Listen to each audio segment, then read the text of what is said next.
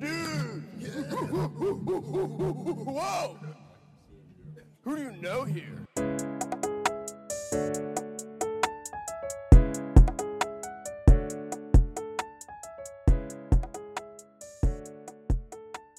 Okay, so we are live from the H W S radio station.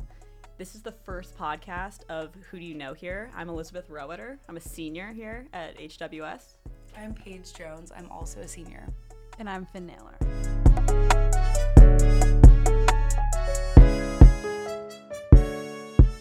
Talk about the class that brought this podcast to fruition. Oh, yeah.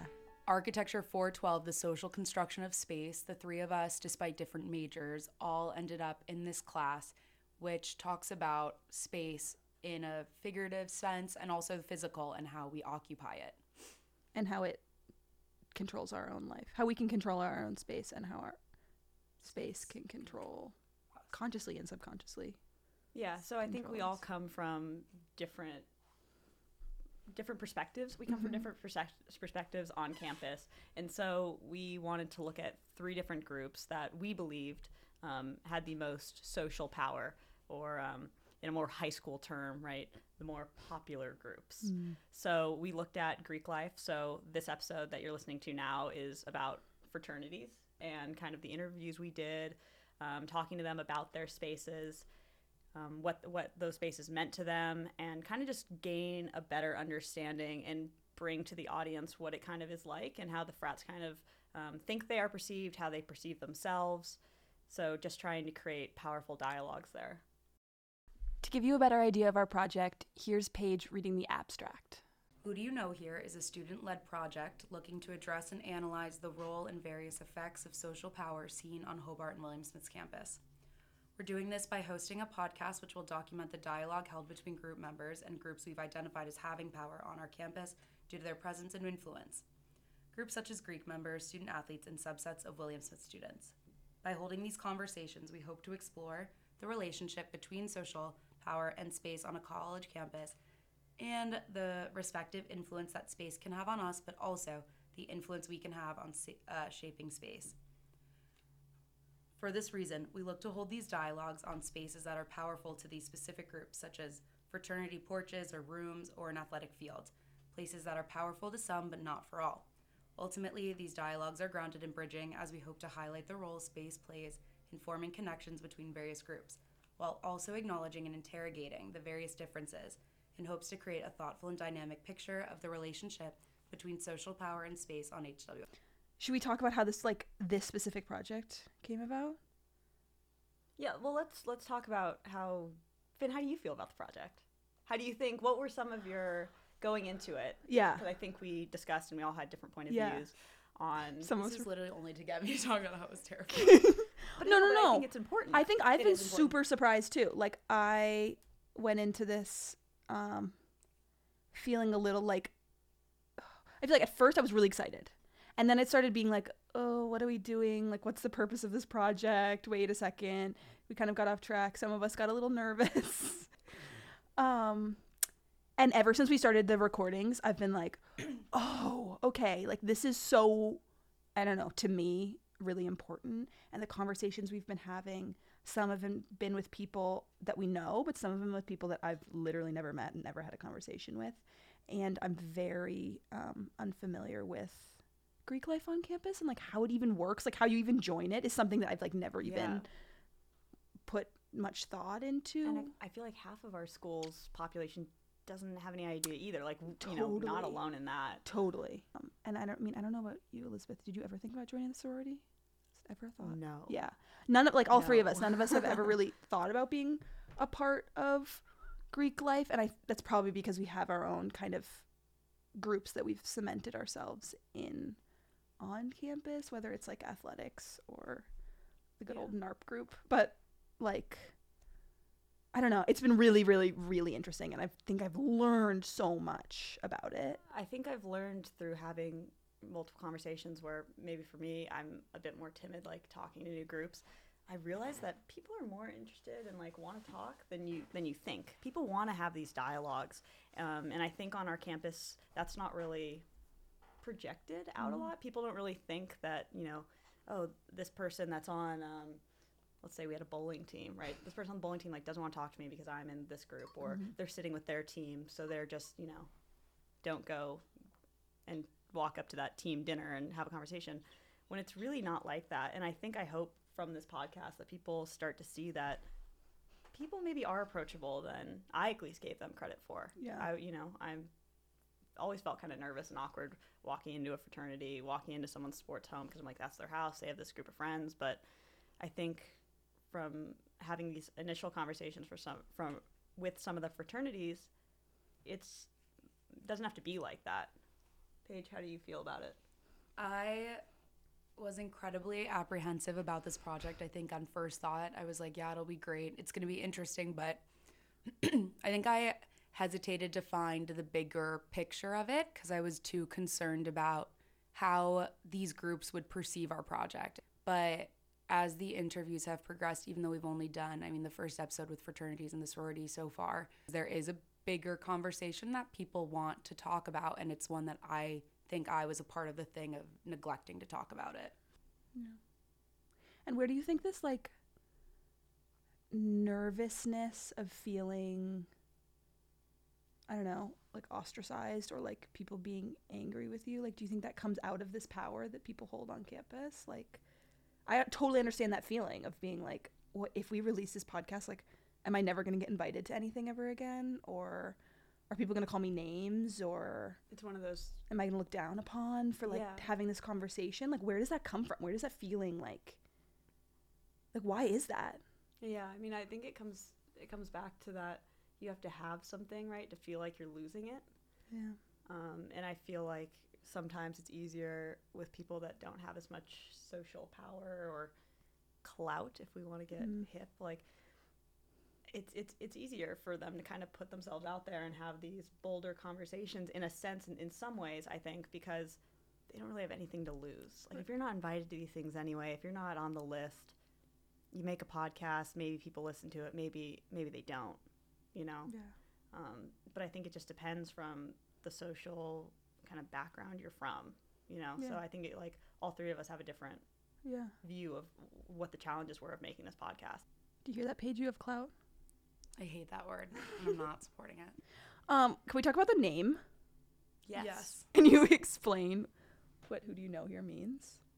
So Who Do You Know Here is a bit of a tongue-in-cheek, joking around and playing with the idea of walking up to a fraternity door or Any a party. house party that by a sports team, or, you know, a William Smith student party.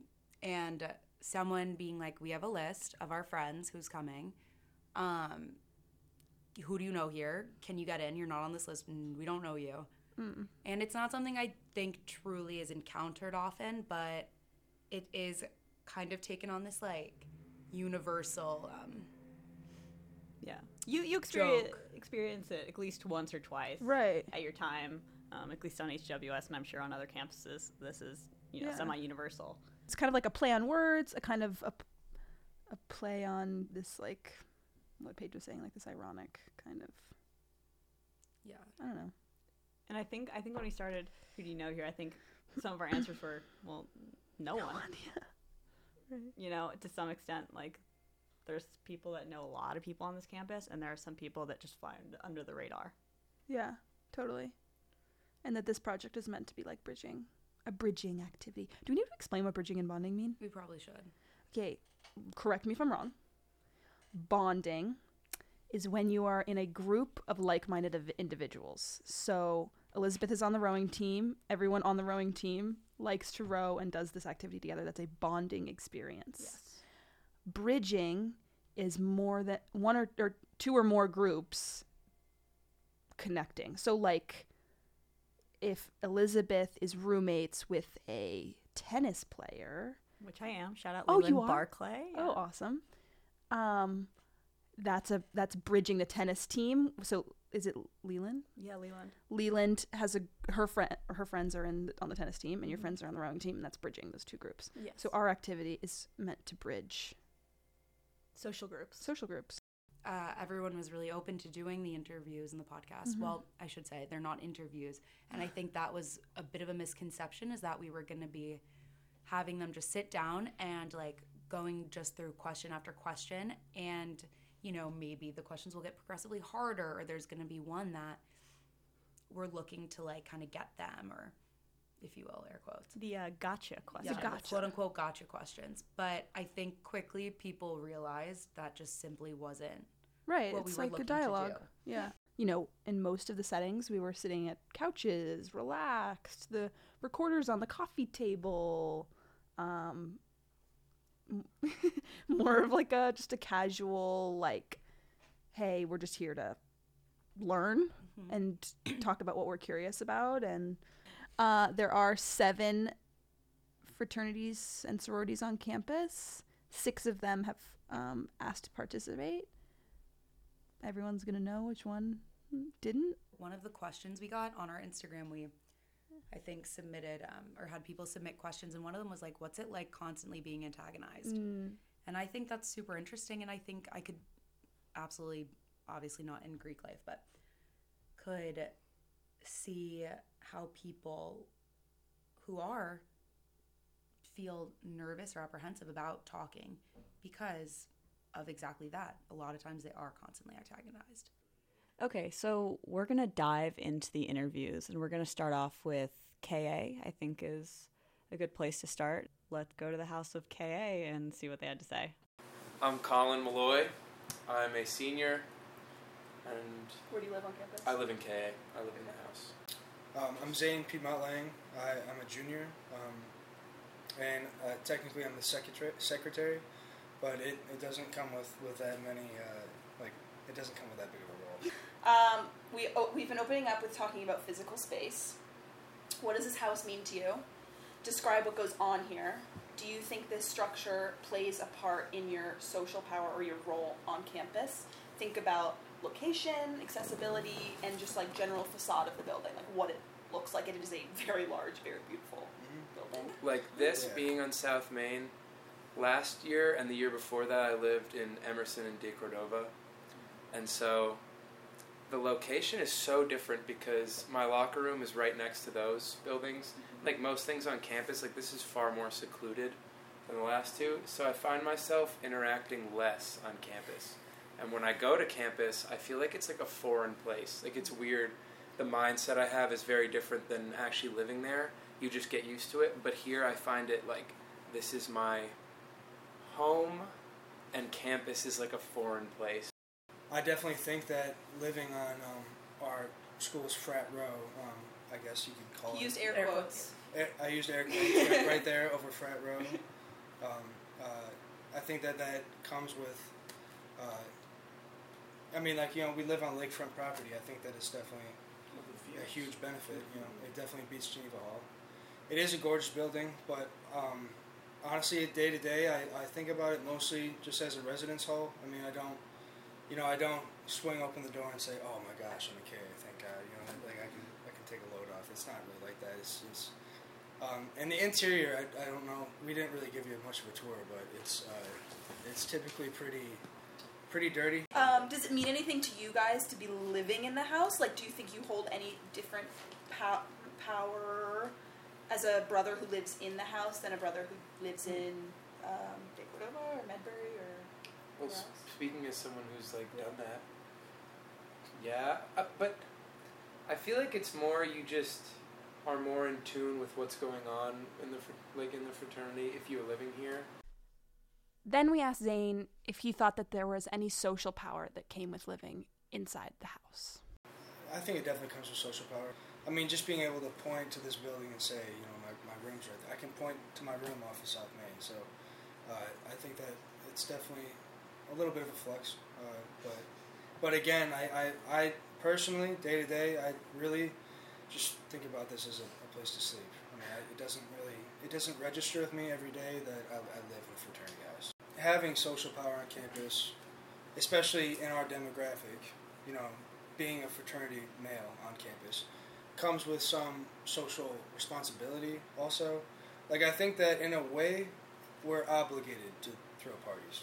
And I think we're obligated to let um, people into our house that we might not know. But it, it, you know, there's a there's a fine line. Like like where where do you draw the line of of? Um, I mean, you, you know, it's you're the podcast is ironically called Who Do You Know Here. But, um, I, like, take Friday night as an example. Am I allowed to say that? Yeah. Okay, take Friday night as an example. Like, we let in so many people that it became miserable. I think something that's interesting that Colin brings up in this interview is how he's perceived on campus and how that affects his relationships, and Zane kind of chimes in, so here's a listen to that. It's just weird, like, I don't know. It's weird having social power when you don't... But I don't think I deserve I mean, some of the, like, you know what I mean? Like, people look to me as something that I'm not sometimes. Oh, it's weird. Like, even, like, the guys, like, on campus that want to join fraternities, it's like... They once they learn that you're in one, I don't know. The they relationship changes. They treat yeah. you like they they're very treat you differently. They're very yeah. nice and all this, and I don't like just because I joined. Do you mean yes. freshmen? Yeah, freshmen. They feel they definitely look up to you. So like, it's good that but you're it's weird. a role it's, model. It's, but I'm literally a role model because I'm in this organization. That doesn't make sense to me. I would rather be a role model like after they meet me. Being, yeah. Do you feel challenged to build more authentic relationships on campus because of that? Yes. Yes. Because I don't so, want... Like, especially in the classroom. Mm. I think, I'm, I mean, I think I, I show up to class every day and I have K A stamped on my forehead. And, well, I think I just walk around campus and I have K A stamped on my forehead. But again, that's bittersweet. I mean... Like, I think every group kind of has that on campus. So whether you're in a fraternity or you're part of a sports team, like depending on what sports team you're part of, you have a stamp. Either you walk around with the clothing on that says that or you don't, but regardless, people kind of know who you are based off of your social circle. I also feel like it puts you in a box. I think what Zane and Colin both were really trying to do is push outside that box that they'd been forced to be put in, but they also recognized that while it was wonderful being a part of K A, it also put them in a situation where they didn't feel like they could be anything other than being in K A. So let's return back and see what else they had to say during this interview. I know there's been talk of uh, disbanding all for Greek life um, lately, but I, I don't think that will ever happen because there's such a strong alumni base. I think that gives us a bit of a, a safety net um, for, you know, partaking in reckless behavior.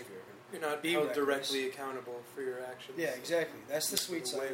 That's the sweet side. And then the bitter side is that I think that people sort of are quicker to to generalize you, to you know, to put you in a stereotype of, um, you know, a, a, a person who doesn't necessarily care about uh, certain groups or people. Yeah. There's also a very significant portion of people that would not. Like, that would lose respect, I guess, for me if they found out I was in a fraternity. It's too bad that people will kind of assume I'm something yeah. worse than I guess I feel I am yeah. because I'm in a fraternity. I, I, I didn't, you know, I don't want people to treat me differently because I'm in K A. And that's honestly, that's why I don't advertise that I'm in K A. Yeah, I'm kind of um, happy. Most of my friends don't know I'm in K A. I guess my close ones do. I try to... From home. But, like, no, no, like, in, in my classes here... A lot of people just be like, wait, you're in K A? A lot of people don't wear their letters either. Like, I've, I don't own a shirt. That's bad, that's better. Yeah, I mean, I have mine in my closet, but I only wear it in the house. Like, I don't I don't like people... Because, I mean, when you... when you, I mean, it's it's really easy. When, you know, when you're when you're a new guy, it's, it's super easy to just sort of become obsessive with that identity. Yeah. So then why why did you join? So something that came up with all of our interviews is how people didn't really plan on joining a fraternity when they got here, and they kind of fell into it, or they lived next door and they just started hanging out with the guys, but there was never this formal decision of I'm coming into this college and I want to be part of frat life. Or like, my dad was in a fraternity, my grandfather was in a fraternity. Um, there was no kind of pressure from their home lives to do um, or to be a part of these organizations. It was very coincidental, I think, for pretty much everybody, um, something they kind of fell upon. Because, you know, you talk about the freshmen or underclassmen now, so now you guys are on the opposite end of that. What was your perception of frats before? And I didn't really like them freshman year. Okay. I didn't really have that many friends freshman year. I had my tennis team, and then I had my friend Matt, uh, and we who's would now go, who's now the president of, of K A. And we didn't really like fraternities because they always kicked us out. Like, we never got into parties. The guys would yell at us to leave their lawn, stuff like that. K A never did it. That's actually why I was kind of okay with going looking into it. But it was, like, really weird. I just didn't really care. And then my friend Matt was like, hey, I'm going to join it. And then I came back from abroad, and he was like, you should join it. And I just did. I didn't really think anything of it. But I think that's a unique, like, case. I honestly, I, I sort of jumped into it blind. Uh, I... I didn't necessarily know a lot of the people uh, in K A. You're told before you go to college, you know, put yourself out there. Everybody's in the same boat as you, so just do what you got to do to meet as many people as you can. I was like, hey, why not? Um, and just kind of jumped into it, which it, it could have, it definitely could have taken a wrong turn. Uh, I think we got lucky. I think we got lucky. With yeah. K A. Yeah. I don't think that I would want to be in any other fraternity on campus, not, not you know, that's no heat to anybody. I did not want to pledge yeah. anywhere. Like I, had I was between here and P S K. I mean, yeah. like I, yeah, I'd, P S K, I'd be a completely different person. You know, you want to just meet the people that you think, you know, you can like people, but maybe they just don't fit in well with the guys that are in this. They have different uh, tastes or interests. Or somebody has beef with them. I mean, yeah, if they have. Yeah. That's stupid. But yeah, I agree. It's it important. Stupid, it's important. I mean, it no, it's so important. Yeah, completely relevant. So when we go into this next question, Lisa is the chef that has been hired by K A to serve or cook and serve them meals. Um, breakfast, lunch, and dinner are provided through her, um, rather than a more traditional meal plan and eating in the cafeteria. Is are there financial benefits to li- you don't have to tell us how much dues are or how much you pay for Lisa, but is there other financial benefits to living in the house? Like, is it cheaper to live in the house and have Lisa cook for you than it is to live on campus yeah. and pay for a meal plan? Depends on what meal plan you're on. Okay. Yeah. yeah. K is different, so they talk a little bit about how they're in a literary society more than a fraternity. So yeah, it's it's technically, um, technically we're a literary society, but it's you know it's the first it's the first Greek letter organization that has ever existed, eighteen twenty-five, right? But I mean, essentially, what that I mean that doesn't mean like you know we. Re- We read books on the weekend. You know, we, we, no, we don't, we're yeah. not, it's not it's a book, book it's, it's, it's not a, it's not a it's book a half club. Joke. It's a half joke. It's a half joke. It, it, it has some truth. That's yeah. all That's all I, I mean, I, really I, I think that the process is, is heavily invested in, in literature. I mean, like uh, Immanuel Kant, Thoreau, Emerson, Socrates, Plato. Descartes. Descartes. we we touch on we touch on a lot of old, um, like our I, I'd say our, our pledging process is heavily invested in that. So like those were just a few of the, the scholars that we've, we've studied before. And honestly, pledging is sort of like a fifth class. So, so we're a literary society. And so I think if you're going to uphold anything, try to try to learn, even if you're not learning, you know, and even if you're not doing a great job of getting a four point oh. Like when you go to class or you're on campus, you're in the house, you're anywhere, try to learn about everything. Like you write like short stories that are funny. Yeah, yeah. You have to write essays while you're pledging. I don't, oh, okay. I don't, I don't. Yeah, I guess I don't have a concrete. No, that's de- different though. Definition yeah, yeah. of. of uh, so it's just like you have to write things, yeah. even when you're in. You don't even have to, but we. Okay, so Zane tries to explain to us what the parties are really like, um, how they kind of come about, whether they are called a spontaneous or something that you have to register for. So Sita goes into this later and kind of explains the step-by-step process on how you throw a party on campus. But what's important is that there are some parties that are registered, which are the big Halloween parties that people attend. And then there are those pre-games or kickbacks that is just a small group of friends that does not need to be registered in the colleges. So I'd, I'd say that there are two two types of parties. There's, there's a spontaneous party. That's literally what this is. Literally what campus safety calls it. I, yeah, I yeah, just yeah. like Colin's laugh. I'm laughing in a good way. No, you're right. Zane is right. Yeah.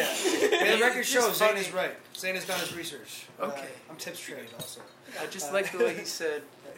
It's it's literally called a spontaneous. I know. Let's have a spontaneous. A, a spontaneous is I'd, I'd say a more. Um, yeah, I, I don't even want to call it exclusive. I just want to. I just. It's uh, it's smaller. It's just wait, smaller. That's a spontaneous. Oh, a spontaneous, a spontaneous would be like a pregame. Yeah, right, so right, like right. we like, we hey, we like text specific people. Mm-hmm. Yeah, our close friends to come over. And also, when it's a registered party, I feel like there's a great deal of responsibility to make sure that things don't go wrong at all, like nobody's too drunk or something, but it's really difficult. It just makes me stressed out because obviously I can't control everything that's happening. So our A R C twelve class is divided up into five different groups, and we're all kind of conducting different projects at the exact same time. And a project that was conducted just a few days before we started these interviews and, and discussions was the No More Project, where four of the seven fraternity houses were sprayed with chalk paint, uh, a stencil that read "No means no," and then had the handle, right? It had No More H W S, and that is a project around sexual assault and sexual violence on campus. There was a very, very strong reaction on social media and by the fraternities that were involved. Yeah, in the spring. A, le- a letter was written. Yes. Um, and here we're just kind of hear Zane and Colin kind of talk about that experience and their perception of it from uh, K A. And I care a lot about that topic too, because I, like other people, like I have many I don't know, women in my life that I like very much love, and I've seen firsthand, like even with my sister, like how creepy people can be. I find that we have that tagged in our house, like shit. I don't want to. It said we were something about. I, don't, I forget the quote, but no, something like we are okay with rape or something. And it's like, yeah. That is so not true. I can't even believe. Like I can't even begin to, dis- to describe. Zane then kind of brings up the letter, and here's what he says. Yeah, I, honestly, I thought that letter was super well written. I thought that was a uh, super mature way to go about it. I don't know. You, I disagree. Feel free to disagree. Yeah. Go ahead. I thought it was a little too argumentative in a weird way. I think that meeting an argument, coming back at somebody, I think taking someone that's being aggressive and being aggressive back is not going to help. You know, talking about vandalization of private property. Like, that's kind of secondhand to the real issue. And I think it should have just been saying things like, listen, we will do... you know, whatever, right, right. Or we are looking to combat it this way, and try to lay out solutions instead of just arguing. That being a guy in a fraternity with a lot of social power, like, I'm bound to be ignorant to things, and I wish, I think, for me, if somebody comes to me and says, can we do this because I'm not being given this opportunity, or this whole group is not given this opportunity, I'd be so happy to, to do something. If people aren't happy, or they... they need something, I don't know, I wish people would come talk to us and we could try to like make it work instead of just calling us out for it. Because I'd love to do, like what you're saying, if there's an event to like a women's event or something, I would be more than happy to do it. We then asked Colin what it was like to be both a student athlete and in K A. I don't know why, but it just is. It's just so weird. Uh, because the athletes and fraternities both have a lot of social power, but also are different in, I don't know, how they're viewed. I think it gives me the perspective of someone who, maybe it's not necessary for me to join this to, like, make more friends, because I have a good base of friends. I think Colin kind of touches on something that happens on our campus that is kind of toxic in the sense of you kind of change your identity based on the group that you're around. It's just interesting to see how people that maybe are in that, that situation view themselves in, like, they view their social status in fraternity, like, I don't know, through fraternities. And that's something I've never understood. Kids will join a place and then start acting differently. Or if somebody else joins, then they'll start treating someone differently. Do you think there are certain fraternities more than others that people join because of that element? Absolutely. Yeah. And I think that's what K A is good, is, like, we also... at least when I was a freshman or sophomore, we weren't viewed as, like, the cool fraternity. It was a little nerdier, and especially the years beforehand, like, talking to my teammates then that were seniors, I've talked to them more now. So it's kind of nice that we didn't have that, I guess, social standing of being the coolest house. Uh, I, I like that, because I didn't join, and a lot of people didn't join because it was a cool house. They joined it because they actually liked it. And I think in that happening, we've made it a cooler house because I like the people in it. I think they're cool guys. One of my favorite parts is when they describe how people start to change when they're in a fraternity and this sort of outfits they begin to wear and walk around on campus in. And it's weird how people start dressing differently yeah. once they get in or once they like get a bid. You can see kids in other fraternities that just have that like outfit. Like you're nicer? Like, oh yeah, that's... Well, no, not even nicer. No, frat cleats, Space. What's the outfit? Let's say, yeah, let's say like same kid, color elaborate. So the kid's got like a nice, what is it, like a flat brim hat or whatever. Barber jacket. A little jacket. Not a lot of barber in Canada. Yeah. yeah. Frat cleats. Shout out Sperry's. Sperry's. Yeah. Frat cleats. Oh, I've like never that. heard that. uh, nobody really wears those here. I think this whole school sort of has a pretty specific style. Yeah. I mean, like, yeah. this whole place looks like a goddamn L L Bean catalog in, the, in the winter. Here's a little insight on what the perfect pledge for K A would be. Do I have to not a huge that? douche. Yeah, not a huge douche. That's, that's a big one, too. Really don't like that. Yeah. Um, Someone that's not going to blindly suck up to me. Like, it just go along with everything I say, be a yes man. But I think that's, that's one sort thing. of to be expected. Just because but people... No, I just want like them that. to show me a spot. But I completely I agree. I completely agree. Like, I understand they're going to be, like, very nice or whatever. Yeah, they're trying to make a good impression, but at the same time, I like when they're not, like, trying too hard. There's mm-hmm. a pretty clear difference, I think. So something that is interesting about K A is that it's a society, and what that means is that it can be co-ed. And so we asked, you know, why haven't you had female members? And Zane highlighted that they have tried to initiate uh, two girls, actually, in the past that were friends with some of the brothers, and apparently there was a vote taken and the girls were still not initiated into the house, and this is why. Everybody, like, they, they got, you know, the majority or as many votes as they needed to be in, and then the alumni heard about it and they shut it down. They said that we're going to cut off alumni funding. Alumni can control so much of what happens, even though they're not on campus anymore, that while the brothers have come together um, and put forward this uh, change and something that they were really excited about, and then it was voted on and everyone agreed that it was something that they wanted to do and something that would be really cool and inclusive on campus, and then people who don't go here, um, who are just there to kind of back up the, like, I don't know, tradition of what K A is, refused, like, just shot it down immediately and, you know, are threatening to take things away from them. That yeah, monetary power, mm-hmm. you know. Um, totally. I think that's what Zane was kind of expressing in this, you know, fraternity or society. When you have an alumni base that doesn't really want to see change, and I think that's something that can be seen a lot on our campus in different aspects. Older generations all over campus where, you know, we're young and we're getting in here and we want to create a more um, diverse and intersectional community on campus.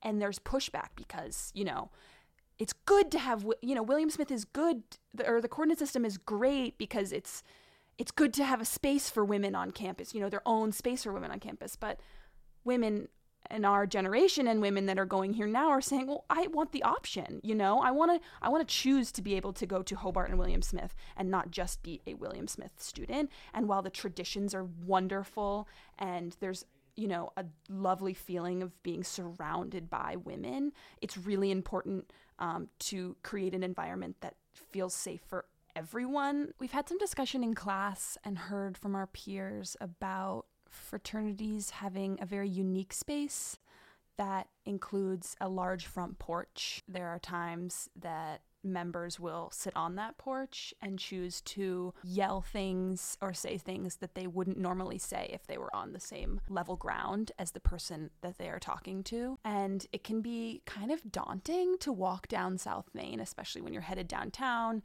Um, you're it's it's at night. This is what Colin and Zane had to say about it. The porch, I think, like, we're comfortable there because we're in our, you know, house. We're on that porch, and these people are kind of like just out on the street walking, mm-hmm. so we have that element of of power from it, that yeah, even. Power, a... So I think, like, we do a pretty good job of just sitting out there, and, and if someone walks by and they wave, like, I'll wave back, or mm-hmm. if someone wants to come talk to me, I've actually had that happen. It was weird. Like, this drunk kid just walked onto the porch and was like, hey, I'm yeah, this guy. Kind of I'm this guy. And he just talked to me for like five minutes, yeah. and that was that. Yeah. But I'm very, I'd much rather that happen than people yell or whatever. I'm just speaking K A though, because I don't know if I feel that way about everywhere. Room from before you guys were active members. Do you remember walking yeah, down? Yeah, I walked by K A and the guy told me I should come check it out sometime. I walked by Kappa Sig one night. Maybe scratched, I don't know. And the guy told me, like, to get the fuck out of here. Yeah, I've gotten kicked, I've gotten kicked out of here. Get the fuck out of here, you think you are, bro? Yeah. I was like, I'm just a freshman. Yeah. This is my recruit. He's not coming here. So that was the end of the K A interview, the kind of dialogue we had with both Colin and Zane, and so we thank them for being a part of it. So we're going to kind of shift gears and move to Chi Phi now. Uh, my name is Andrew Sita. I'm the president of Chi Phi. I live right here in uh, Chi Phi. Yeah, and I'm uh, I'm Cam Hubbard. I'm a senior, and I live right above him. Also Chi Phi. And Andrew's the president, and Cam I'm the vice the president. president. Yeah, sorry. Okay. Yes. Their kind of like common spaces were a little loud, or there was like stuff kind of going on, so we went up and to Andrew's room, which is, um, I, he did say it was the largest room. I think. I'm going to call it the Oval Office. The Oval Office and his office, which was really nice. I don't know if he keeps it that clean all the time or he maybe, he, I don't know. It was very clean, very nice. There was a candle going, a pine-scented candle for those. For anybody who, who wanted to know. Wanted to picture it. He had two couches that we sat on with like a T V situation. There was John F. Kennedy portrait on the wall. Um, okay, so we want to talk about physical space. Sure. Um, you live in a very beautiful big house Thank on you. South Main. Appreciate it. Um, what does this house mean to you? Um, describe what goes on here. Do you think the structure plays a part in having social power on face uh, on, on campus? Mm-hmm. Like thinking location, accessibility, the facade, which is just like mm-hmm. what it looks like from the outside. Yeah. Um, how that kind of like plays into your role right. on campus. I know at least I know at least for me when I first got here on campus, I was like, I was really intimidated by this place, obviously, as everybody kind of is when they walk down the street, yeah, understandably yeah. so, because it's kind of a bunch of big houses with people they don't know. But now, having been a part of this place for as long as I have, like, this this house means everything to me, because it's become, this place to me is a physical representation of who we are as people. But, but we say, when we say this house, we re- we're referring to each other and ourselves, mm-hmm. but so when it's kind of a language thing. And I, yeah, I would say basically the same thing. Like this house, along with the three across the street, are like the obvious center of um, South Main Street and Greek life as a whole. Not to say that we're any more important than the other institutions of Greek life, but like Cam said, this house is more than a physical structure. When I when I think of my house, I think of the, the not only the fifteen people who live here, but like the forty members that we have. Are brothers who live in the house treated differently than brothers who don't live in the house? Absolutely. Or do you have certain no. like so, access not. to things? Right. If you so don't live in the house versus like living in yeah. hotels or the or the obvious access is just having these rooms. Right. Like I'm I'm the president, so I get first pick of the room. So this is the best room in the house, in my opinion. Right, yeah. You can, you can, can he can say that. And is this, is this always the president's usually? Historically, it's changed. It's moved around. Um, It's whatever the president wants it to be. So, yeah, Cam's right above me, which is the second best room in the house. Yeah, um, yeah. You could say that. Is it the same shape? Uh, a little bit shorter, but, you know, better shape. The ceilings are much lower. Yeah. But, um, right. no, we, we make sure that our, uh, every member um, is treated the same, and it doesn't matter if you hold a position in the house. Uh, I'm just as much a brother as, you know, the, the sophomore that just joined. So we, we make sure that, you know... Um, the house is always accessible to members. So what's brought up in the Chi Phi interview is how sometimes they're a bit more exclusive in who they let in, and there's reason behind that in the way that people treat the house that they live in. But sometimes we have issues that people forget that this is this is a living, this is like our house, this is where we live, as well as this is a place that is a, a representation of our of our fraternity. Yeah. And we had a party, and a couple people had snuck in the back, and I got woken up in the morning, and somebody had taken, one of the people who had snuck in took a hammer and had smashed all our bathroom, had set off a had set off a, um, fire, extinguisher. a fire extinguisher, and had put smeared shaving cream all over our bathroom. So we had to live with that for the next few weeks. So the problem the, the problem is, as much as if it, if we we like to primarily restricted to people that we know and we're comfortable with, because we can trust them to understand that we live here, and this is our, this is like, our, again, our physical representation of ourselves. So if this place is getting beat up, it's our fraternity that's getting that's getting beat up. So this is their response to why they joined a fraternity. Being on a sports team makes it infinitely easier to make friends. Right. And so I can imagine not being on a sports team that want to be a part of something where you have a group of friends. Um, and this place actually became that for me after realizing that I didn't want to roll with that crowd right. anymore. So. And I've heard from other like guys on campus that there is kind of this pressure, like you either have, yeah. kind of, I, you either have to be on a sports team to like... I would I would say kind of. I know personally from my experience, I came on I came to campus having no intention of joining a fraternity. I had no interest. I kind of thought it was I kind of thought it was like like the movies, I guess. Yeah. And I, that's not who I am at all. So I was kind of like, it's that's not that's not me. It was rush week, and I some of my some of my buddies were going out to go to the place, and they're like, come on, come on. The worst thing that happens is you co- go out and then you go back to bed. Right. It's like, I, I guess I might as well have one night. And then I came here, and I started meeting, I met some guys, and we stayed up until four in the morning just talking mm-hmm. about, like, the most random stuff. But it was awesome. Lives in concert. and, and I'd say there definitely is a, a, a pressure to join, simply because there's, simply because it's, it's, it's a focus. So when people come to campus, they want to have the college experience, you know mm-hmm. what I mean? And a lot of the time in popular culture, that is fraternities and a lot of things. But people don't, People don't understand that that's not necessarily what the fraternities here are. You know, we're not yeah. Alabama. We're not down. We're not down south, right? So we see it as our responsibility for those people to kind of. And this is what we. This is kind of how we try to work. I don't want to speak for any of the other houses, but what we we try to do is we try to take those people in and turn them into more people that that see the bigger picture. Mm-hmm. Rather than just feeling pressured to come in because it's a social thing. Right. It's more just turning people like because I when I joined I was. shy as hell. Didn't really like want to. Didn't want. Didn't really like go out and want to do anything. Or was like not really comfortable around people, so to speak. And then I came here and it completely changed who I am. And that's the value of this place beyond. So if people feel pressured to be here, then it's our responsibility to show them why this place is a place that you should want to be at. I think in my in my view. Then we asked, what is the stereotype of Chi Phi? How do you guys think you're perceived on campus? The thing is, everybody in this house will tell you something different. Because we have such a...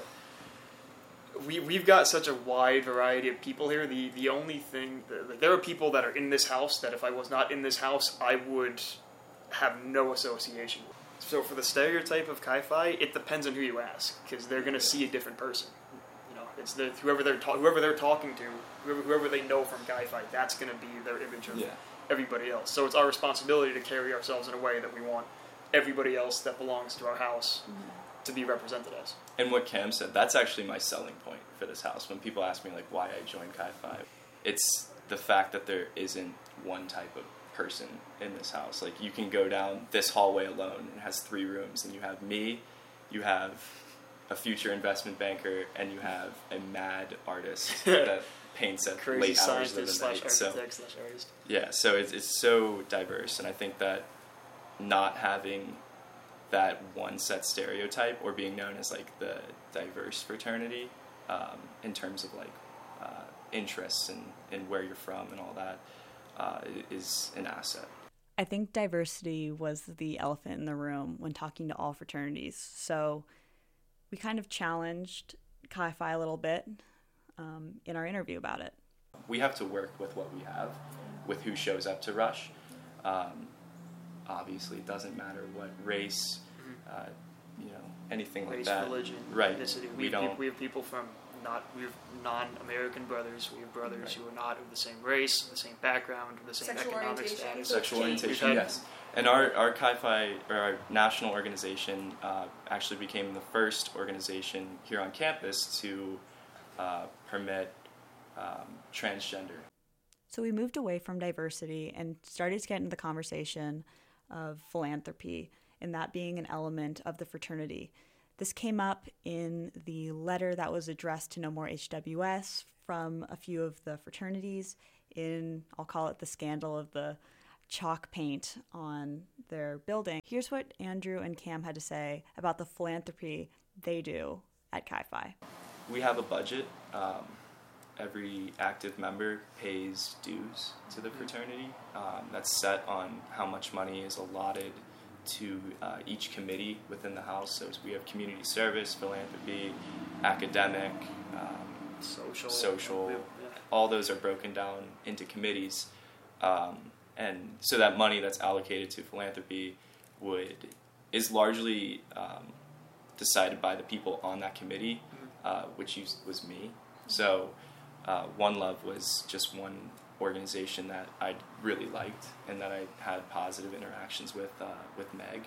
Um, yeah, and that was uh, something that we did all last semester, and then um, Yards for Yardley was this semester. It's like something we do on a pretty regular basis is we take would be uh, the kids organization from Geneva, and we host right. a we host a like a like a Christmas party for the mm-hmm. kids in our house from around Geneva. And it's not something. It's not really. It's fun. It's it's yeah. Those kids are great. We it's, buy it's, yeah, yeah we buy, we buy gifts presents for them who wouldn't usually have presents on Christmas morning, and we wrap them up as a as a brotherhood, and, and everyone's there to celebrate with them, and there's food and everything. It's it's wonderful. To those who think just donating money mm-hmm. isn't enough. Right. How do you want to respond to them? Just giving a kid a present one, isn't enough. One thing, well, for me, when it comes to giving money, One Love is much more experienced with work in that area than we are. Yeah. You know, if we give them the money to do it, they're going to put it to much better use than we are, because we we try to, we, we've invited them out in our house to educate on this stuff, but we're we're simply not as educated as they are on that topic. Right. So giving them the money to do it gives an organization much more capable of handling these very serious topics, exactly. more capability to do so, whereas in our hands, whereas the money in our hands, we will will do our best to raise awareness or to do all this stuff, but like like we were saying earlier, somebody sees like the, the, the Delta guy, Chi Phi, Kappa Sigma, K A sponsors this, and they might have the perception of, they might get the wrong message, and it won't be about the Like, the, the message won't be about what we're trying to make the message about. The message will be about us, yeah, right. which is not we don't what we're trying to do. Yeah. And so giving the, in terms of giving the money to One Love, that is our attempt to to help the, help empower, the, help yeah. empower them to do something that they're much better at than we are. They have much more experience with than we do. You know, we'd have a lot of the people in that organization that are much closer to the subject matter than anybody in this house, even though we care deeply about it. Right. Same thing with...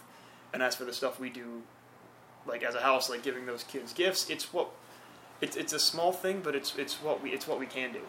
You know, we can't we can't go and bring these kids in and be their parents. Yes, you know what I mean? We can't we can, we can't take everything that we've earned or our parents has ever earned and give it to them. So we do what we're capable of doing. I think Sita highlights something that's important about the relationships that are built um, between the organizations, the frats on campus. We have very good relationships, um, especially this year. I'm friends with uh, all the presidents and vice presidents in, in those houses, and uh, we, we work really well together. We talked to K A about what their ideal member was, and this is what Chi Phi had to say. Uh, new member, uh, the ideal new member. For me, for me, I'd say it's somebody who's open to change. To open yeah. to changing themselves. If, as, if you can come in, if you can come in and you, somebody who's open to changing themselves is somebody who's capable of putting something greater than themselves before themselves. You were in the process of becoming a brother, and in the process, and in the process of being a brother. But it's, but for me, the the ideal pledge is somebody who's willing to look inside themselves and say, hey, what can I change about myself for the betterment of myself and the betterment of the people around me? Because a lot of the times when you're changing yourself for the betterment, what I've learned personally is when you're changing yourself for the betterment of the people around you, you're helping yourself out too. Because like I was, I was, I was practically failing out of school when I when I was considering joining and when I was going through that, and then I came here and I was was given a position of of kind of I don't want to say like authority, but I was given I was given I was the risk manager, right? And so I figured like, oh man, I gotta stop, I gotta slow down on the stuff that I'm doing, and I actually gotta, if I wanna protect the guys around me and manage the risk, then I've actually gotta, gotta change how I act to help them, and what I found is when I started changing the way I acted, my grades went up. There's also this idea of representation, and how when you're in a fraternity, you're not just representing yourself, but you're representing, when you walk around campus, the fraternity as a whole. Now when you're walking around, you're no longer just representing yourself, you're representing everybody else. Mm-hmm. So like, I know one big thing in our house is do not show up late to class if you're wearing a Chi Phi shirt, right? Right, or do not be, like, because that's how people, we were talking about stereotypes earlier, this is exactly what it goes back to, right? If people see somebody being late to class, if somebody sees somebody in class unprepared, you know, if somebody sees somebody around campus, on class, just being a bad student, then that's how they see the rest of us. You said something about relevance. Just curious from, it appears that fraternities, some have more prevalence, some years, some semesters, some weeks than others, and there's really this rise and fall. Is that something you guys notice? Kind of. I, yeah. I mean, because that's a that's a, that's an interesting question. Because I would I would say kind of, because it's it's we're more than just, I would say in the parties respect, sure, but yeah. we're more than just the parties. So in the terms of who we are as people and the enjoyment yeah. and value we get out of joining a fraternity, I would say no. But if you're talking about sheer like number of people that we have to, that that come to our parties that we have to turn away because it's our fire code, then sure. Do you think being in a fraternity has benefited you socially? No. I mean, I know you've said you've made friends through the no, through like friends through obviously your brothers. Yeah. Um, but I don't know. Has it helped you? Yeah, it was a quick now. So why is it a quick yeah. now? Yeah. I, I say that because people knowing who you are is different than having a relationship with them. So, being in a being the head of a house is, I don't know. It's it's good for namesake, but like there's nothing substantive there, you know. So, someone knowing me, it, it, that that means nothing to me. After doing an interview with Chi Phi, we then went to Kappa Sig, and here's what they had to say. Okay, so we want to start with you guys saying your name, your full name, uh, where do you live in Geneva, so on or off campus. Um, your grade, and then your position, if you have one, in the fraternity. Um, I'm Tucker Light. I'm the vice president. Uh, I'm a senior, and I live um, off campus, one ninety-five Pulteney Street. Uh, it's Red Door. So I'm Willie Paul. I'm a senior. Uh, I live off campus also in Vegas, but lived here last year. So we want to talk about physical space. What does the space mean to you?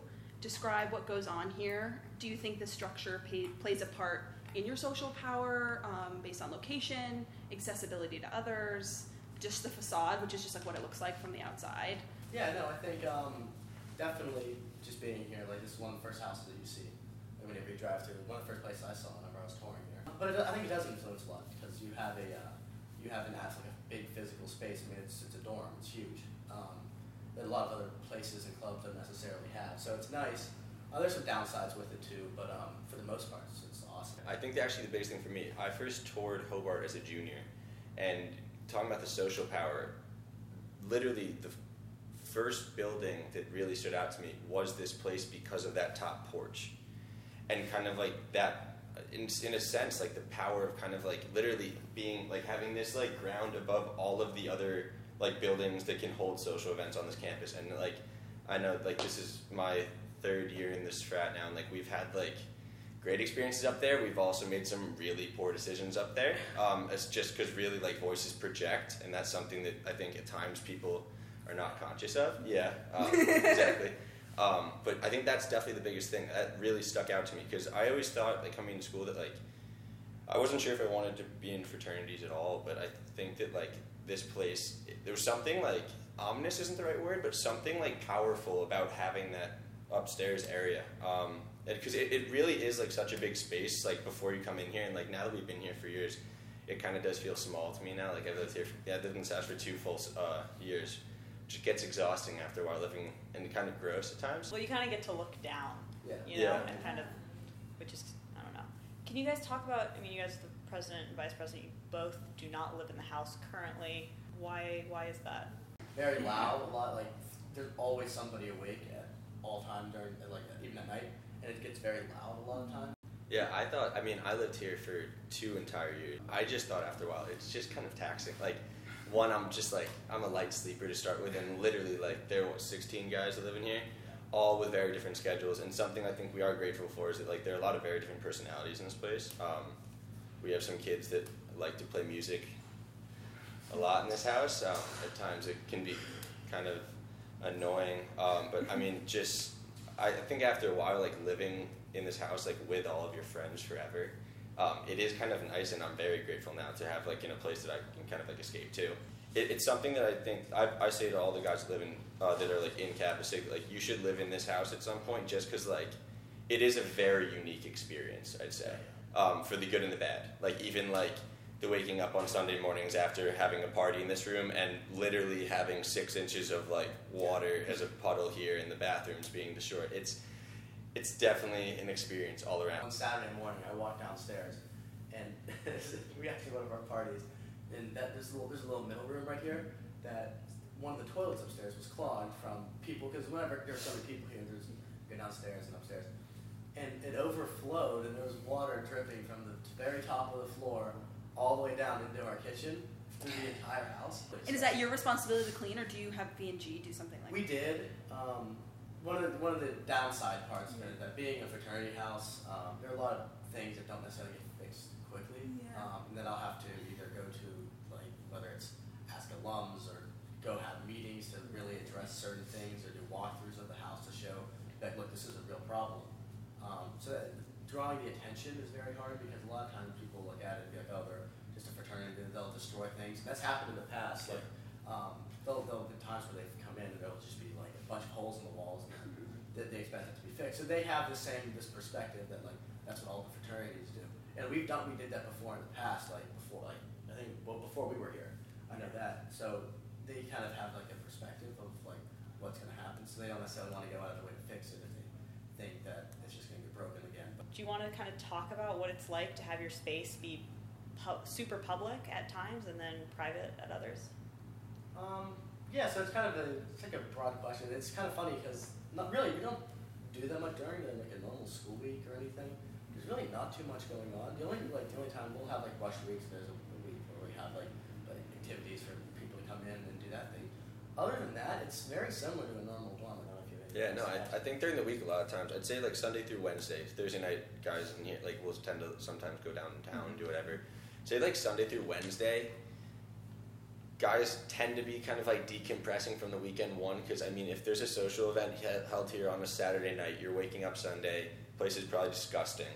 So place probably isn't going to get cleaned until kind of people get proactive, including having like the cleaning service come in on Monday morning. So then it becomes more of like, I wouldn't call this homey, but more of like a livable situation down here, like with the common spaces. Um, but yeah, I think that I don't. I don't know. I think I think that I've had to remind myself sometimes, especially when I came here freshman year, that I was like, oh wow, people like live here, yeah. Which I, I was like, that's cool, but also like, what? Like, I don't know if I'd want to live here.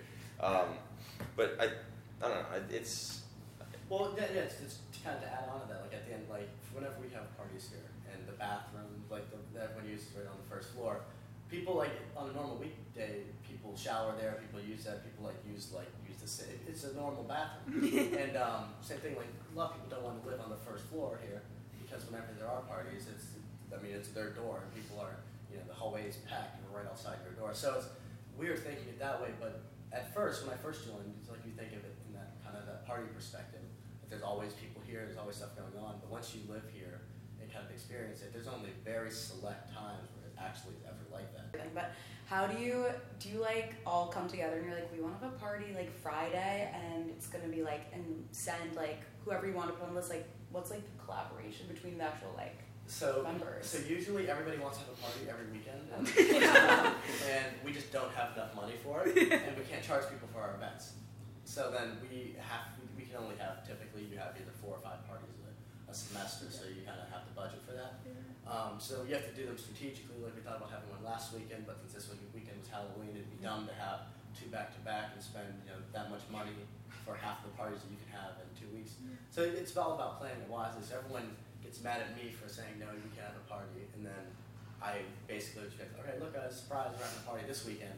And everyone gets excited, and then um, we and then we just have everybody just more or less just invite their friends. Yeah. And then for the list, I'll just pull, I'd normally pull names together at the beginning of the semester of our friends, of our like a constant pe- of people that we like that we like to have, right. And then I'll just update that and so just give it to Kim. So what, what about your fraternity? Like, how is your fraternity described? Like the fun guys, like, like not not guys. Like how is yeah. this? You know, how is? So I think a lot of confused is like typical like fraternity guys, like typical frat guys. Um, okay. So it's really really hard. We did this exercise actually with all the presidents and the deans uh, a few weeks ago, and listen to everybody else's perspective on us. It's very funny. On each other? Like, yeah, that's what I think. Yeah, so what do they have to say? So just from student to student thing, so um, broadly, um, Delta and I, Delta and us got a very similar kind of perspective, being like, they're, they're just like party people, that, that's pretty much all they do, or typical fraternity guys. Um, everyone commented on how the Delta kid, kids like wear their hats and things, like it's really, you could tell. And it was it's like, and it's just it, it, interesting. Um, and they, like, I think they Sig Sigkai were a bunch of very student-involved people, um, spent a lot of time in the library, high five with people. Yeah. Uh, they, they're just a bunch of, like, mixed group of people. Um, so listening to the different perspective, it was hard, um, because what, from being on the inside of it, you don't necessarily have that same perspective, yeah. but you see where it comes from. It's hilarious. Once it's pointed out. Yeah. Once it's pointed out. Um, it's funny. I don't know if I would compare you guys to Delta. I know. Yeah. What tactic do you? Uh, no, I, I think I think if just like looking at the house all together, I would probably associate us the most with them. And I think a lot of it could be that the houses look the same. Yeah, the houses do look the same. Like we share the driveway. I is think that Delta. Yeah, right. Sorry, I've totally walked up to the wrong place. I oh, yeah. They look identical. Yeah, I think probably just like the group of guys in the two houses are the most similar compared to all the different houses. I don't exactly have the word for K A They're like great guys, and they're just interesting. They're just kind of, even like how they look, kind of like there's like that, like the thing about the Delta hats, which is yeah. like kind of like that's a thing. Like yeah, that's a thing. Um, I feel like we can't really pinpoint anything in this house. At least I can't that I've seen. But like those guys have always been like um, jeans and flip flops. Jeans and flip flops, exactly. The jeans and flip flops guys. Yeah. Somebody was saying, I can't remember. I think it was. Who we, was it Zane and Colin? They were, yeah. yeah, they said the, the pledge uniform or something. Yeah. It's like, oh, yeah, it's so funny. As soon as students start rushing, or guys start rushing, they, like, start wearing, like, different clothes on campus. So you can kind of, like, tell who's who yeah. because, or, like, oh, that kid's definitely There's some tradition. There's some tradition that you can see. Like, yeah, oh, they're, like, hats are different. They wear more Patagonia. Yeah. They, yeah. Uh, what do they call them? Frat cleats? Yeah, frat cleats. Sperry's. Or frat cleats? I've actually never heard that before. I've never heard that. Yeah. Um, yeah. I did always remind. This is kind of interesting. They're throwing shade over there. And I think, I think Chi Phi explain themselves or describe themselves as weird. Yeah, I think that's always. It's like that they thought they were perceived as is weird. Yeah. But everyone has the kind of yeah. perspective on which, which is really interesting. It also um, depends on who you know. Yeah. In the fraternity, right? Yeah. Like you could have a really good friend in the fraternity that's like kind of weird, and so you would just like associate. That no, everybody, everybody like separately is yeah. a, not necessarily a different person, but you, um, every, whenever everyone comes together, I guess you definitely make the house. Like that's like, like our Kappa Sigma is our, our like the guys in the house, and mm-hmm. just a group of people in the house don't necessarily make up. They may be a part of it, but they don't necessarily make up the entire house. If that makes any like, if that makes any mm-hmm. sense. Like the guys off campus, you know, the senior guys have are like one like part of it, and maybe we're. The jeans and flip-flops guys, but everyone else in the house are the, the uh, but if that makes any sense, yeah, yeah, totally. when, when everyone's all together, that's whenever you're like actually in the house. Yeah. Um, what about, like, there's a stigma. A lot of people brought up the movie Animal House. That's like the quintessential like stigma about being in a fraternity.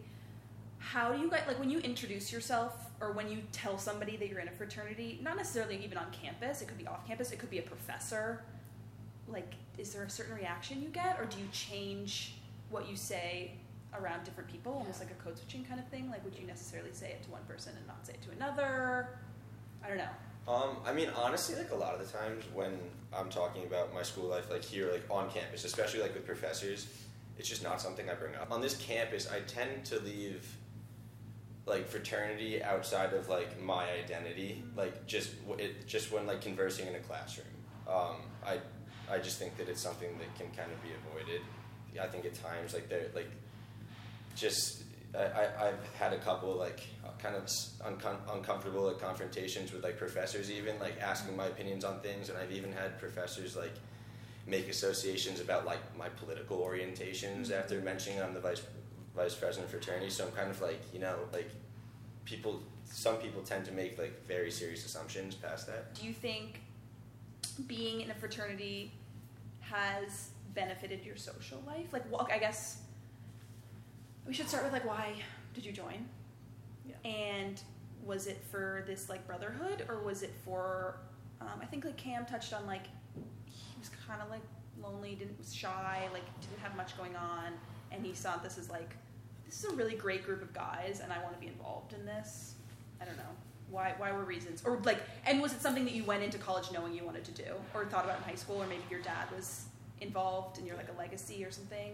Um, I don't know. Uh, yeah, I mean, so I got to college. I I was very much on the fence, and it was also one of those things that I knew going in, like I'm not going to an Alabama. Like there is a social life outside of this kind of sphere. Um, but I really, I think what did it for me was my freshman spring, um, like socially, I had like a great group of friends and Cheryl, and like I, I'd actually say it's a shame now that we there are some guys in Delta, and we're I have some friends here, and then just other guys on the football team. But like you do become disconnected because it really like there they are these little worlds kind of um, once you're in them, uh, and you can be definitely engulfed by them. But I think that for me it was that I met some of the juniors and seniors here, and I think that, like, uh, not that you're, I guess, yeah, you know, yeah, you're, like, intimidated by the senior guys, junior guys when you're coming around, like, as a freshman, like, you don't know what's going on. Some of the guys want nothing to do with you, and they really, like, embraced my friend group. So my closest group of friends, the four of us, all decided to pledge here together. Um, and I think it was something, looking back, like, we, we, we were all so excited in the moment, and, like, I still say it's a great thing. However, now as seniors, when we're kind of looking back in retrospect and guard, getting, starting to get a little sad about leaving this place, it's kind of like, oh, it kind of was a shame that like that great group of eight guys kind of was split up by these different groups, which is definitely something natural. Um, but like my parents were never in fraternities. It, that was never something they pushed for me. Um, actually, the only thing that my parents said to me when I told them I was pledging, I just, the only and the only recognition my mom had it was that she remembered the top porch from my junior year of high school when we visited. And that was the only, they were like, oh, well, I guess that's cool. That's, that's a pretty cool yeah. porch you can maybe sit on. that's, that, that's about it, though. So for me, my grandpa was in a fraternity. My dad was not, um, nor was my uncle. My dad, he always like, oh, I'm not going to have to scrub the sidewalk with a toothbrush to be professional. Yeah. And that, that's what he always said. And my brother is just, uh, he was in Miami, Ohio. He, he was a freshman there this year. And I always, and he has the same kind of my, like, mentality as my dad. I never really went to college thinking I like, wanted to join a fraternity, which is something that I I met a couple of really good friends, and then um, they all they all started coming here. And I was like, oh, all right, then might as well do it. And I didn't have that much fun. Obviously, freshman year in the fall is very hard being a freshman guy because um, you don't you don't get into parties. You're not you don't know anybody. It's very hard to get involved. Um, so. That was that's kind of difficult to, from that perspective. So you kind of inevitably get pushed into a, a direction that you need to join something. There's always this question of why freshman boys don't get into parties while freshman girls do. So we asked Kappa Sig about this, and this is what they had to say. Why don't freshman boys get into parties? And why do freshman girls? Is that because they're harder? It's harder to tell who's older? So honestly, I don't know that the answer to that question. And freshman guys are very big um, liability when they come in to be, come and be very like rambunctious and things. Yeah. Yeah. And if they get, in, a lot of times, a lot of guys will with, they'll come in and get drink way too much. Well, like, so whenever they, yes, when they go home, um, go back to their freshman dorms with Cheryl or yeah, Jake yeah, or whatever. And then when they get written up for doing something stupid, oh, I was at Kappa, oh, and yeah. that's when they get in trouble. Yeah. Wouldn't that be the same for for girls? They have a lower alcohol tolerance. You're still serving them. Yeah. They're underage at times. My thing is like yeah. it might be harder to tell. I think it is one harder to tell. It is harder to tell. However, I think there are times where you, you definitely know if it.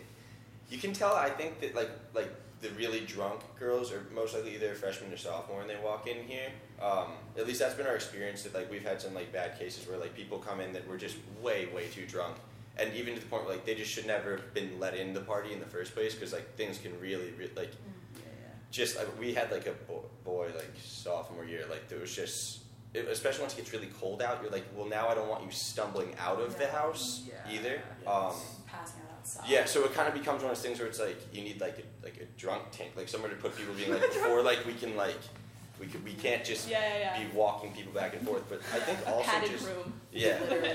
I think this the freshman girl thing, though, partially they get in because the freshman girls tend to know some sophomore guys. Mm-hmm. And uh, unless the freshman guys know guys through, like, club hockey is one that we have a lot of freshman guys that get in because of club hockey. But other than that, really, the freshman guys, I feel like probably don't meet as many as the upperclassmen as, like, or not upperclassmen, like the sophomore guys in this house, as, like, the freshman girls. There's, there's a big gap between being a freshman guy and being someone who's not a freshman guy. So, yeah. Um, yeah, you know, a lot more people, lots whenever you're older than that, because, you, you know, as a freshman, you're in there, you've had one class with them, all one hundred level classes, you yeah. probably don't, you haven't met any of, like, us or anything like that, but somehow, and I've talked to Meredith about this so many yeah, yeah. times, somehow girls know and meet people like that are older than them, yeah. they get invited to things, so yeah. that, uh, that it's a lot easier for them to get in and be like, oh, I know this guy in the house, oh, okay, that's that makes sense, yeah. I, I know that, he told me that you guys were coming, okay. So I don't know a lot of times with these guys, yeah. so at least there's someone in the house that's liable for these people if something were to happen. Mm-hmm. And, that and you have guys stay sober. Yeah, yeah. Uh, and um, that can risk actually help us. Yeah. Um, If, if there's just a random guy here that's just, you know, wakes up in the morning on the couch, just passed out, like, I don't, it's very, it's a lot harder because with the girls, it's if, if someone in the house knows who they are and knows knows them, um, somehow it's a lot easier because they can help kind of make sure that they get back better. I never really thought about that question. And it also, yeah. it's like, has nothing to do, I mean. No, no, yeah. talk, yeah, I mean, but talk, no, it's, that's probably why. Yeah, but like, you know, there's like also a stigma of like, a drunk girl being in a fraternity, right? Like, yeah. Yep, like, oh, I, I feel like that is like worst case scenario where oh, it's yeah. like drunk guy on the couch, like absolutely. You know, and, I would oh, feel yeah. like to you guys you'd be like signal, signal, signal. Like we don't this drunk girl. Like what do we do? Yeah. So you know there is like that double standard of well, we'll let a drunk girl in, or a, you know she can get intoxicated, but a drunk guy, you know, because you know everybody has like gone through the freshman year experience mm-hmm. of like you walk up to the porch. The girls, the girls, no, not always. The girls, they shuffle in and then they'll stop you, right? Yeah, you probably, exactly. you guys have both been there. Absolutely. Like they stop yeah. you, right? And they're like, "Who do you know?" Yeah. Or like, but they don't ask the girls. So your guys' comment going back to everybody is a you know knows somebody. Also, here. Isn't always true. I've been. Isn't oh. all yeah? Isn't isn't always no, the no, case. No. Yeah. But uh, but that could even go as far as one one girl in this group of six that's being right. allowed in.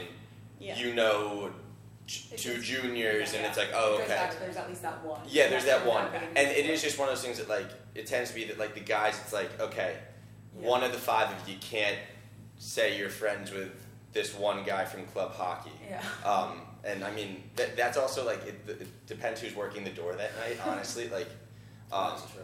Because I think people forget sometimes that, like, the person working the door is a twenty-year-old. That's like sober, sitting there, probably really pissed off to be sober. Like sitting yeah, there, like sober. All right, I, yeah, just like yeah, completely sober. So yeah. yeah, I think that even at times, like, I, and they probably don't know everybody. Yeah, I mean, even at times, like when I was pledging, like um, some guys in my pledge class one night that a bunch of guys showed up that weren't pledging, were our age, and my friend's like, screw that. Like I'm, I'm, I'm working the door tonight, and like I'm not like yeah, what are I'm not gonna let you guys in right now. Yeah. If like yeah, I mean. Yeah. I was very bad, but I, I was, yeah. I was, I was, I was like, yeah, come sure, yeah. yeah. So I, I only did that once, and then, then I was asked not to do that anymore. We don't have to yeah. talk about it or include it on the podcast, but I think I'm kind of curious because it's like something that's been brought up in every interview so far is the whole, and because it was like, this is for a class, right? Yeah.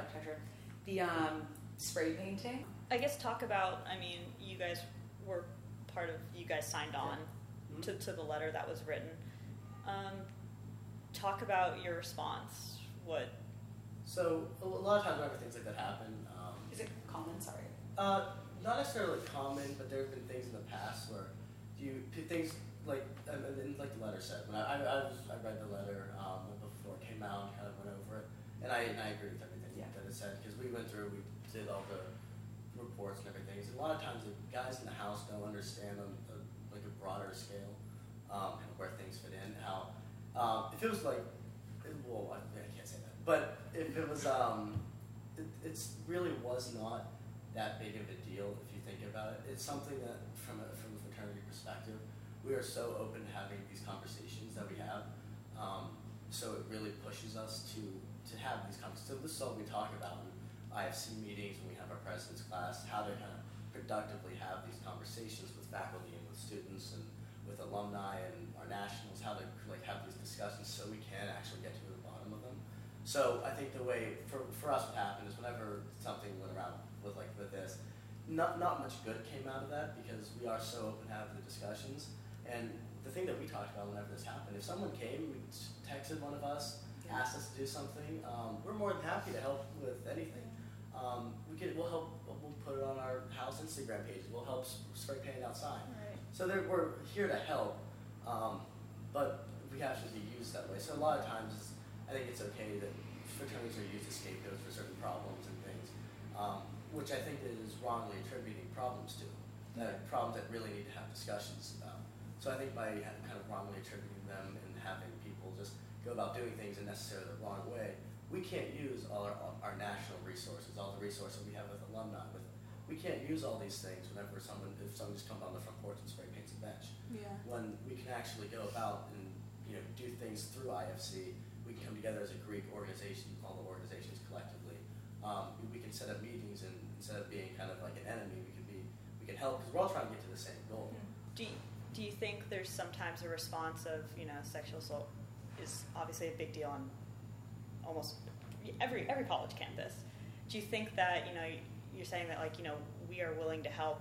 Do you think that sometimes the conversations and, like, the activities that could be happened, like, aren't really, there's an initi- initi- enough initiative to make those things happen, and that, you know, if we leave it, in a sense, to have it be done on, you know, fraternities' terms and using their resources, do you think that, you know, you can speak for just your fraternity? Do you guys think that you guys make an active effort to kind of destigmatize?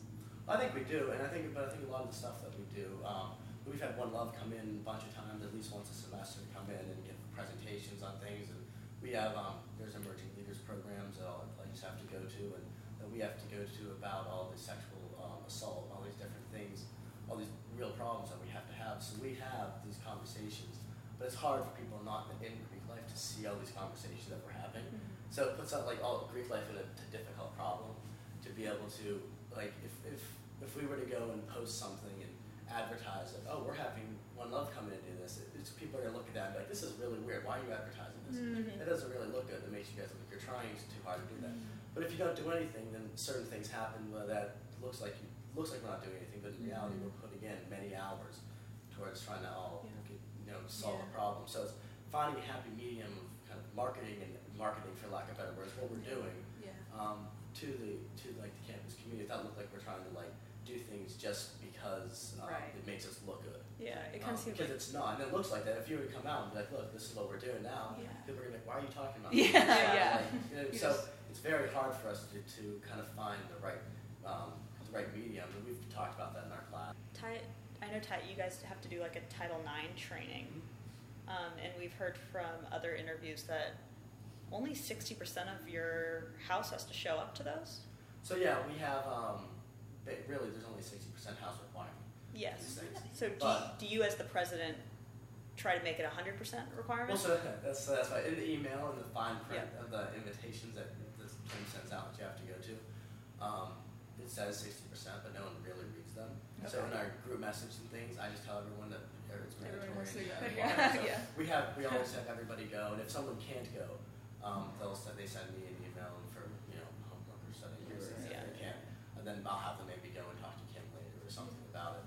Um, so we, we've all done those meetings before. Yeah. So th- I don't know if that's a school policy, being able to, to make a whole organization do something necessarily, yeah, but um, I, I just tell everybody it's mandatory to go. So yeah. that so you try you try to make sure that your organization is yeah.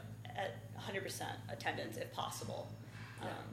Okay. Describe your ideal or perfect pledge. I think you call it pledge or new member. But I we call it pledge. Pledges, okay. A lot of places. Yeah, some it's like different. Yeah. I don't know. Um, and with the sorority, we were like, do you call it a pledge? um, I think they're new member. They're, they're, yeah, they're, theirs was like, new yeah, member. Yeah. Theirs and Chi Phi are new member. Yeah. Um, what is your ideal or perfect? So that's that's new actually member. A tough one. I, I I think something someone that obviously like cares about the house.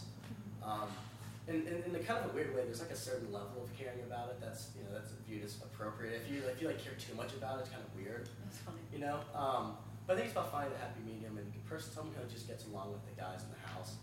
Um, and that's, again, we, you try doing it. It's very hard finding, you know, you only having a week of rush week to be able to, to um, kind of create your pledge class that's going to carry on the house for another semester. But my, I think my ideal pledge is someone that cares about the house, that gets along with his brothers. Um, that if someone who, the kind of the thing that I look at it, is that if someone who, gra- who graduated whenever I was in pledge, like one of those guys, would come back, they would be like, I like this kid. Oh. having that kind of idea. Because if they, if they like them, then that means that as a house, although like people are graduating, new people are coming, you're still keeping the same kind of people. If that yeah. makes sense. Yeah, yeah. And I think that the guys that we have are very good guys with really, you know, solid, like they, they do well academically, they're well, they do well socially, they participate in clubs. So those yeah. are the kind of people that I want to have. So I don't want necessarily want to change the character of like this, the stereotypical Kappa Sig person. Mm-hmm. um, so I think I always use that mindset. If one of the guys that whenever I grad, whenever I pledged sophomore year, when those seniors came back, and they would be like, I, I like this kid. A good person to have. Yeah, that's a good marker. Do you think that provides more opportunity or less opportunity for diversity? I think it can promote a, the same kind of um, thing, which a lot of people in our house are have a, a Massachusetts or from Boston. It's a big, a lot of Boston people, and I'm so being from Pittsburgh, people. I'm not really used to that. So that's um, kind of hard, but I think it does. It, that's something that it does promote some kind of consistency that um, otherwise wouldn't necessarily change. But I also think that people, um, part of the house, part of what makes us kind of special, which I've always liked, is that we we have people that have grown up um, very, very wealthy, from very, very great backgrounds that people, that other people in our house would be so fortunate to have. But watching them talk together, you would have no idea who's who. Mm-hmm. And I think that that's a very important thing that we, we have. So there is a lot, a lot of diversity that we have within our house. What do you do when somebody is associated with your house and an incident occurs that is fairly serious, you know, that can reflect poorly on the house? How do you go about it? Because I'm sure every fraternity has had a member that has done something that was unkind or yeah. borderline illegal at times.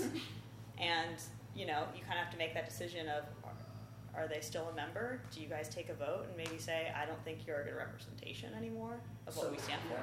So at the end of the day, I am the one that has the final say on a lot of those oh. things. It's not, it comes across as being a democracy, but it really isn't. I like to have everyone to it. It's really up to I could do, I could shut the place down tomorrow if I wanted to. It's crazy. It really is crazy.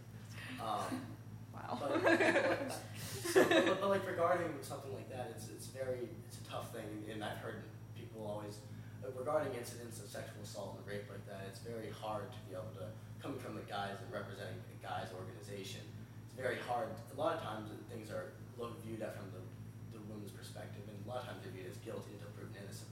Mm-hmm. And that will be portrayed a lot of times to us and how we treat those people in the house. So if something were to happen like that, I would probably grab someone and talk to them and ask them point blank what happened. Mm-hmm. And whether they tell me the truth or not, I'll find out later, and I'll tell them that. You, you tell me the truth now, and I can help you.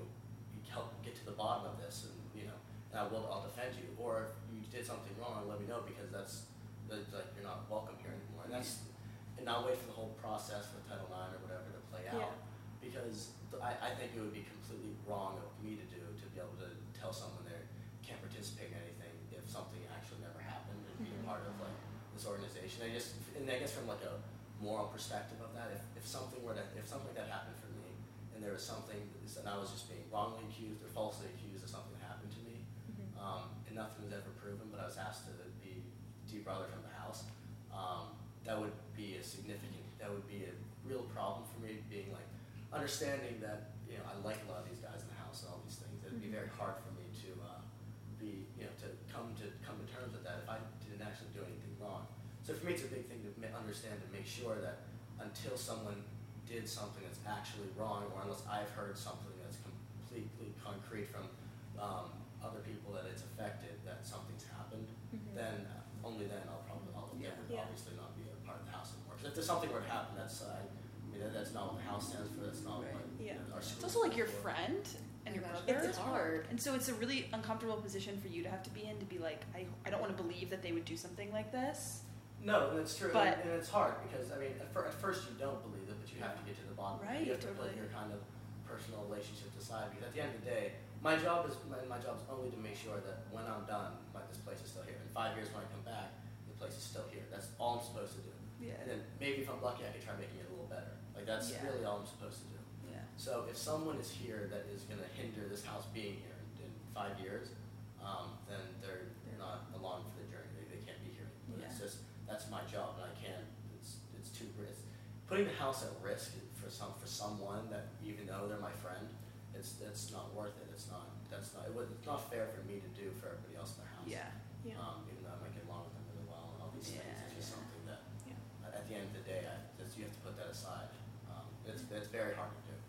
Um, yeah. yeah, a little bit of like a liability. But it's, it's liability, but at the end of the day, if that person, I, I'm not, I, I don't think I'm friends with anyone like that. Yeah. But at the end of the day, if someone who, one who I consider a friend did something that would be, you know, illegal, yeah. that they would get in trouble with the Title nine or with the school, um, I guess in my eyes, they're not my, they wouldn't be my friend anymore, so that wouldn't be a difficult decision. We thank you, all of us. Thank you for listening in on this episode of the podcast, and we'll be sure to get the next episodes to come out very soon. Thank you for your patience. Again, this is Who Do You Know Here, and we hope you tune in to our next episode.